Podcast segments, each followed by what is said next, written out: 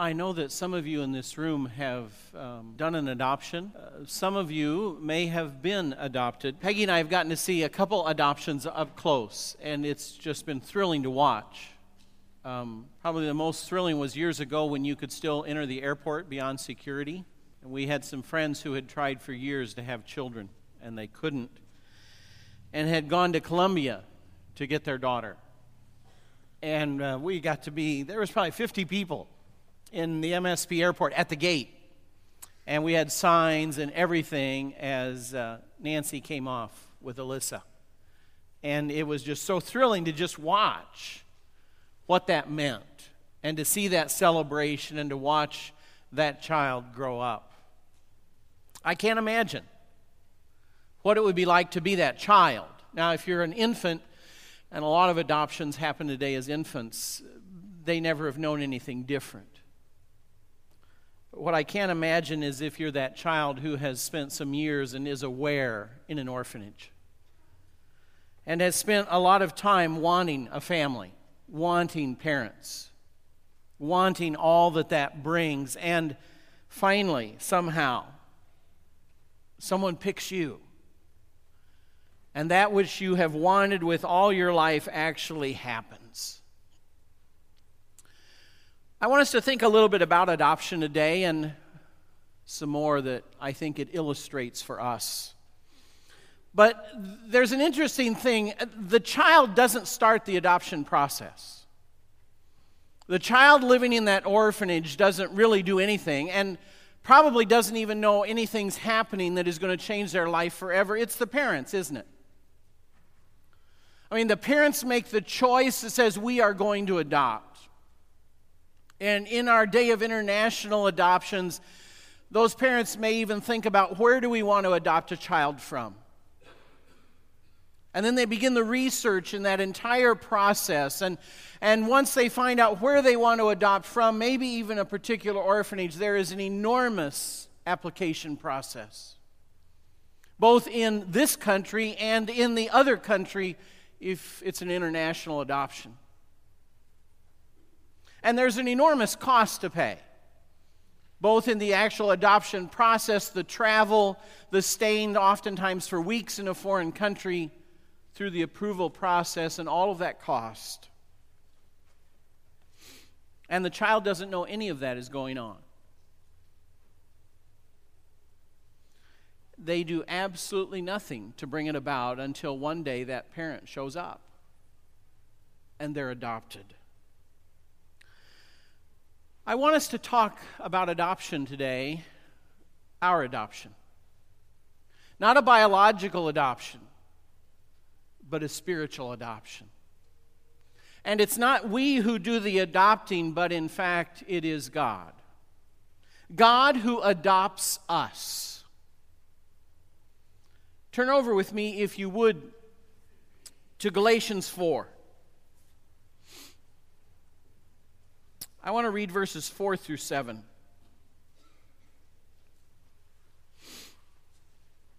This passage, Paul talks about how God chose to adopt us. When the time he had been planning for finally came, God sent his son, born of a woman, born under the law, to redeem those under the law, so that we could be adopted and become God's children because you are now his sons and daughters, Paul was writing to Christians. Because you are now his sons and daughters, God sent the Spirit of his Son into our hearts, the Spirit who calls out, Abba, Father, Papa, Father, Dad, Father.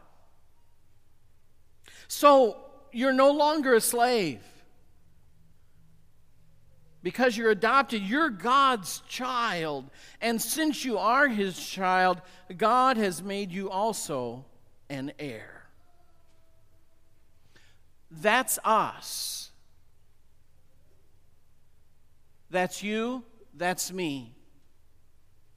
People whom God has said, I choose you. I want to adopt you.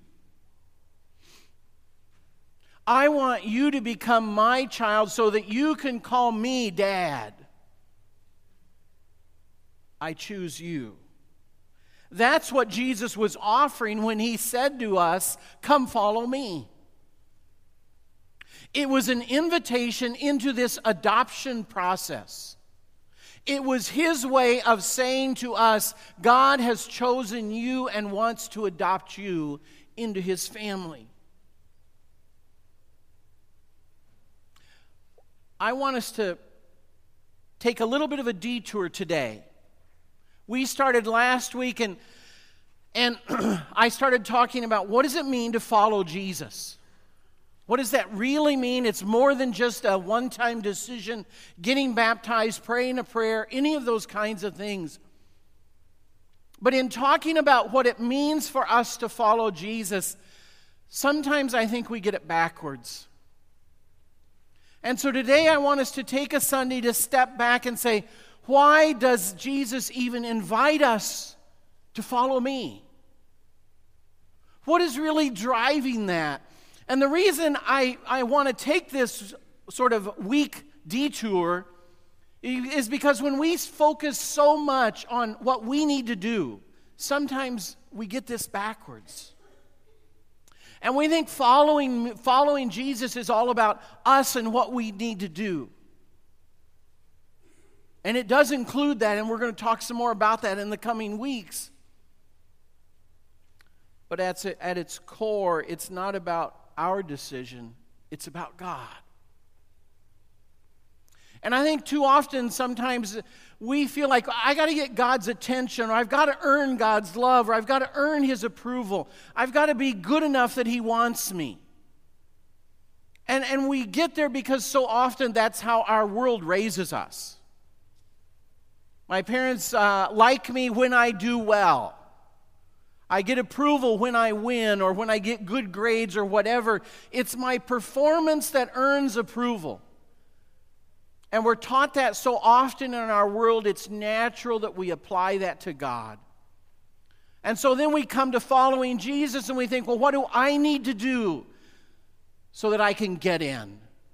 So that He'll want me, so that I can be that Christian. The good news that I want you to understand today is that God already wants you. He's already said, I want to adopt you. I want you as my child. Jesus lived in a day when the, the righteous people, the, the church going folks, had a very clear teaching that God only liked those who did good things, the righteous. And if you were a sinner, God didn't want anything to do with you. And of course, Jesus constantly challenged that. One of the parables he told is over in Matthew 18. It's the parable of that lost sheep. Jesus says there, uh, What do you think? If a man owns a hundred sheep and one of them wanders away, Will he not leave the 99 on the hills and go to look for the one that wandered off? And if he finds it, truly I tell you, he is happier about that one sheep than about the 99 that didn't wander off. In the same way, your Father in heaven is not willing that any of these little ones should perish. He cares about every single one of his children. That's you. That's me. That's the person in the pew in front of you and the person behind you. God wants every one of his children to be a part of his family, to be safe, to be rescued. Now, there's a truth that we need to face and it's my most anxious part of this sermon, and I'll confess that to you up front. Because I'm going to talk about something we're not comfortable with anymore. And that is the truth that we don't deserve to be adopted. Turn over with me to Ephesians 2. We're going to read a couple passages there. First, I want to read the first three verses of Ephesians 2, and this is Paul talking about where we've come from and how we're not earning God's adoption. As, and he's writing to the Christians in Ephesus. These are not non Christians. He's writing this to the Christians in Ephesus. As for you, you were dead in your transgressions and sins, in which you used to live when you followed the ways of this world and of the ruler of the kingdom of the air. That's Satan, the spirit who is now at work in those who are disobedient. You're dead. All of us also lived among them at one time. So Paul's saying it wasn't just you, me too. At one point, we were all dead. All of us also lived among them at one time, gratifying the cravings of our flesh and following its desires and thoughts. Like the rest, we were by nature deserving of wrath.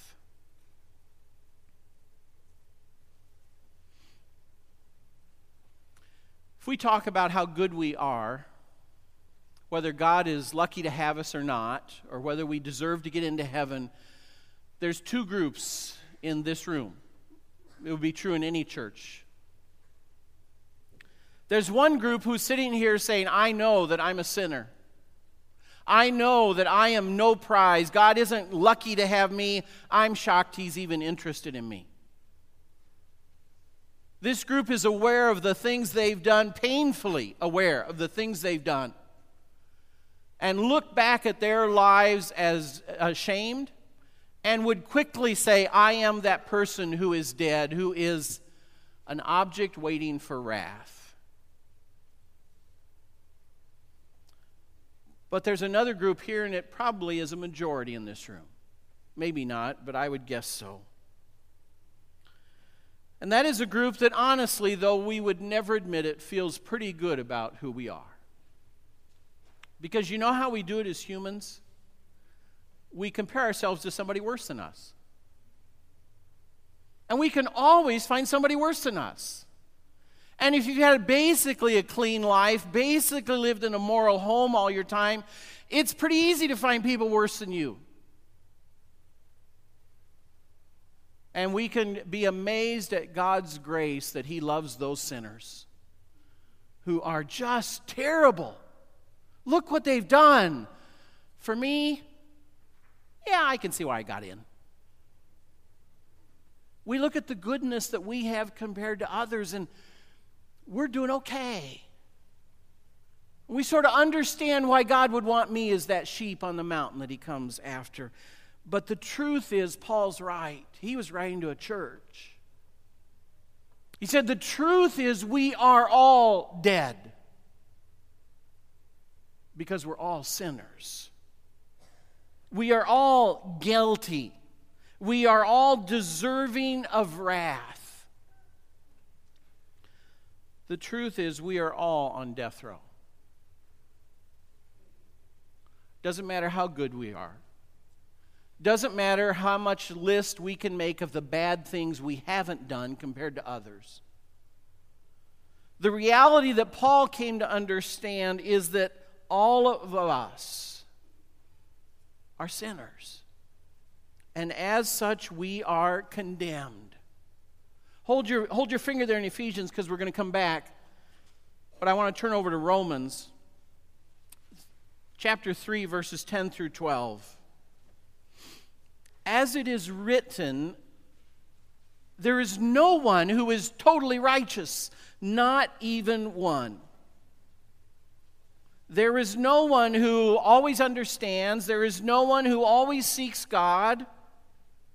Everyone at some point has turned away. They have together become worthless. There is no one who does good, not even one.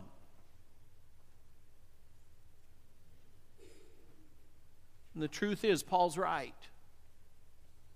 Sure, we have our good days and we make our good choices and we do our good acts of servanthood, and, and we can find those.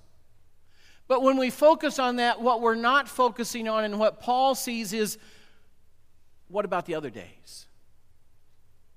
When we call the shots for our own lives and we don't listen to God, when we sort of shut God out and we say, I want to call the shots for my life, or when we do those things which aren't so good, and we have those thoughts about people that aren't so good, or in driving, we really try and cut that person off.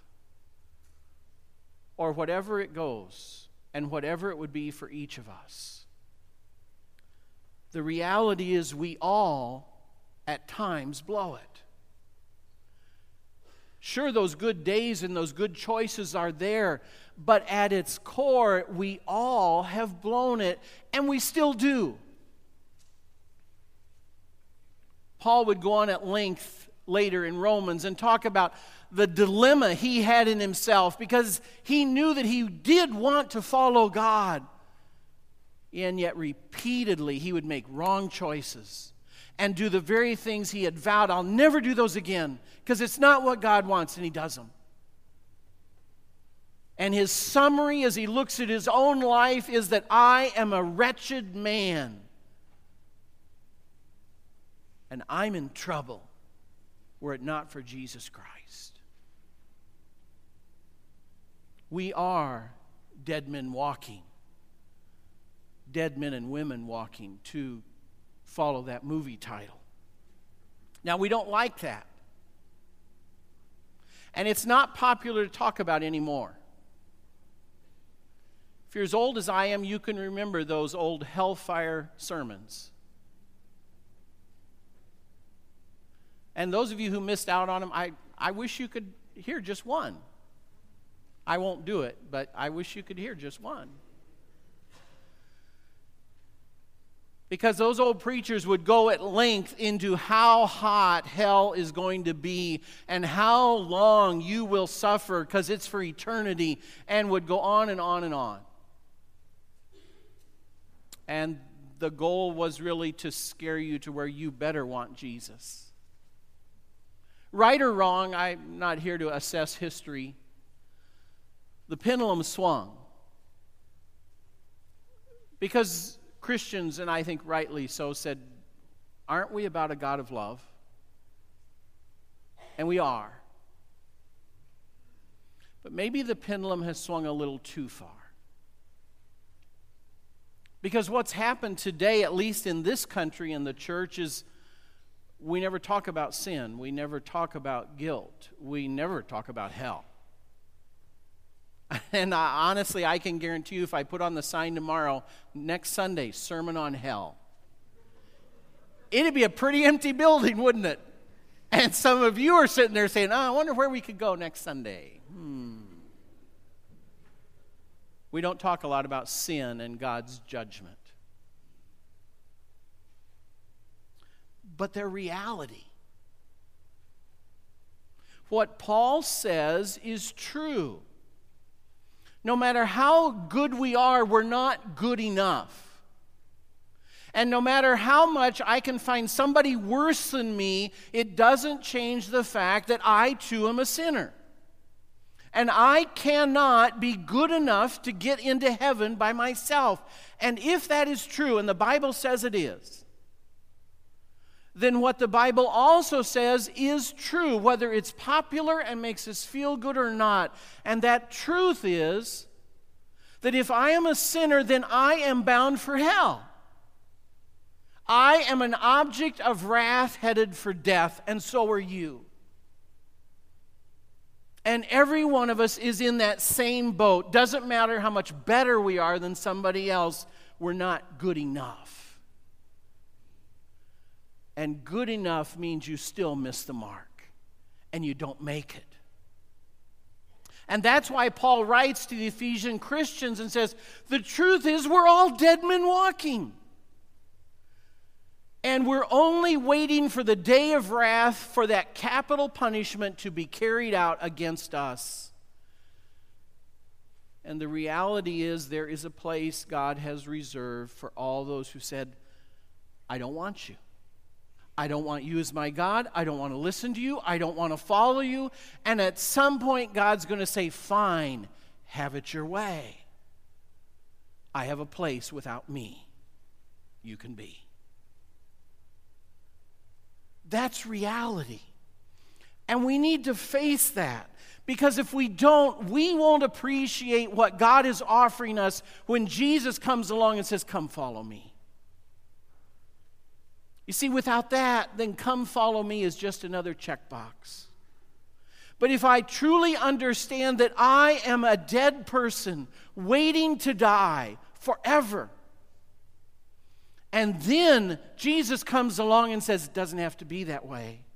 You're that sheep lost on the mountain. Let me show you the way down. Come, follow me. And then suddenly, what Jesus says to us is the greatest good news we've ever heard. I'm on death row waiting my punishment, and somebody's got a key to let me out. That's why we need to understand the reality of sin and God's wrath because it lets us see what Jesus is offering us. And the good news is that God chooses us anyway. We are those sinners, we are objects of wrath. And God says, I still want to adopt you. Go back to that Ephesians passage. I want to keep reading verses 4 through 7 of, of Ephesians 2. So, remember, we just read 1 through 3. We are objects of wrath, we are sinners, we're dead. But, verse 4, because of his great love for us, God, who is rich in mercy, made us alive. We were dead he made us alive with Christ even when we were dead in our transgressions. It is by grace you've been saved. God's undeserved love and favor. And God raised us up with Christ and seated us with him in the heavenly realms in Christ Jesus, in order that in the coming ages he might show the incomparable riches of his grace, expressed in his kindness to us in Christ Jesus. Why does God choose us and save us despite our sin? So that the entire world can see what a God of love He is, and to the extent He would go to save us and wouldn't marvel at us at all, only marvel at a God who still saves, despite who we are. God loves you and He wants to adopt you, even though you don't deserve it. And you're not a prize, and you can't become a prize good enough, so God should adopt you. But He wants to pick you. Can you imagine, and they can't do it this way, but can you imagine being in an orphanage with a bunch of older preschool or grade school children, and you were somehow told that there's a set of parents coming from America today, and they're going to adopt one child? Can you, I can't imagine what that would be like. If there's 30 of us in the room, that means 29 are not going to get adopted, but somebody will. Somebody's going to have a whole new future. The very thing we've all wanted for. Who's he going to pick? The good news is God says, I want you all. I want everybody in this room because I want you. And I want you, and I want you, and I want you, and I want you, and I want you. And there's nobody, he says, Sorry, I can't take you. Nobody. God wants to adopt us. And that's why Jesus says, Come follow me. And you talk about expensive adoptions. Your adoption was the most expensive adoption in history. Because Jesus died so he could adopt you. That's way beyond $20,000, $30,000. I mean, it wouldn't work, but what adoptive parent would say, you have to die first, then you can adopt? You have to give your very life first, and then you can adopt. But that's what God did. And Jesus died that he could adopt us even though we don't deserve it and we're not perfect and we blow it. And Jesus comes along and says, Come follow me. I want to take you home. And that is what he invites us to. And that's what we're going to be talking about in this Follow Me. Because what Jesus is really saying is, I want you to follow me to this whole new home, this whole new life, because you're going to be adopted by the God of the universe. And can you imagine that child that grows up in Russia or Africa or whatever, and they're adopted and flown over here? They don't have a clue what they're, what's coming. They're getting a whole new family, a whole new set of ancestors, a whole new way of talking, a whole new language, a whole new way of living. Everything is going to be brand new. And that's what Jesus says yep, come follow me. I have a whole new way of living that is so much better than the life you've known. I have a whole new spiritual family, God's family, that you're going to get. There's a whole new way of living, and all these things you can't imagine are waiting for you. Follow me home. We want to adopt you, my father and I. You don't need to know anything, Jesus says. I'll show you the ropes.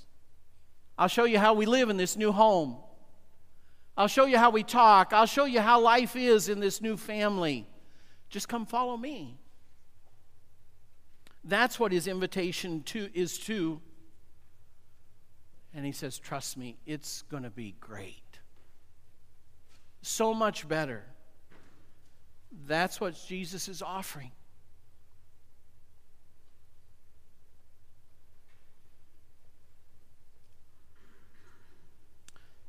I don't want in any way demean the Ebola outbreak, but I want to leave you with a picture because I think it's biblically accurate.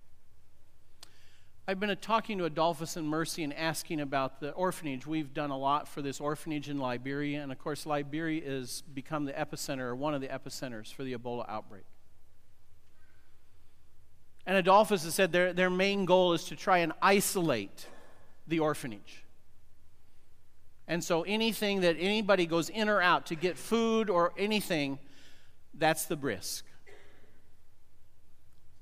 Because the truth is, if the Ebola enters in West Africa today, it's basically a death sentence. They don't have the miracle wonder drugs, and they don't have Emory University. Could you imagine if you're in an orphanage as a child, you can't get out, you can't do anything, and the Ebola gets in? And somehow you know it's only a matter of time. Do we all die? And then somebody walks in and says, I have a plane that will fly you to Emory University. And we have miracle drugs there. You can live.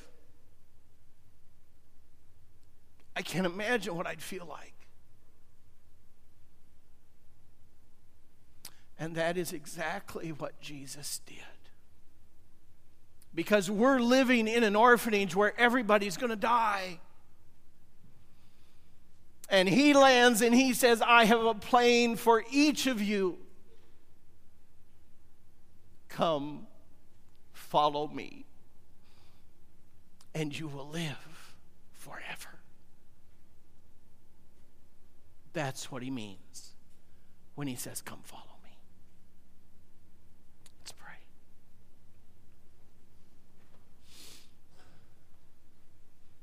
God, we don't like to think of our sin